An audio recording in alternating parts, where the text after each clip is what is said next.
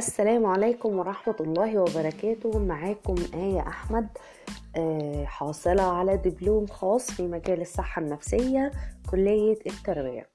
وفي الحلقات دي هيكون معانا معلومات عن تحدي إدارة مشاعر الغضب. أتمنى ليكم معلومات مفيدة وأتمنى الحلقات تعجبكم وأتمنى لكم أيام جميلة جدا. مع السلامة.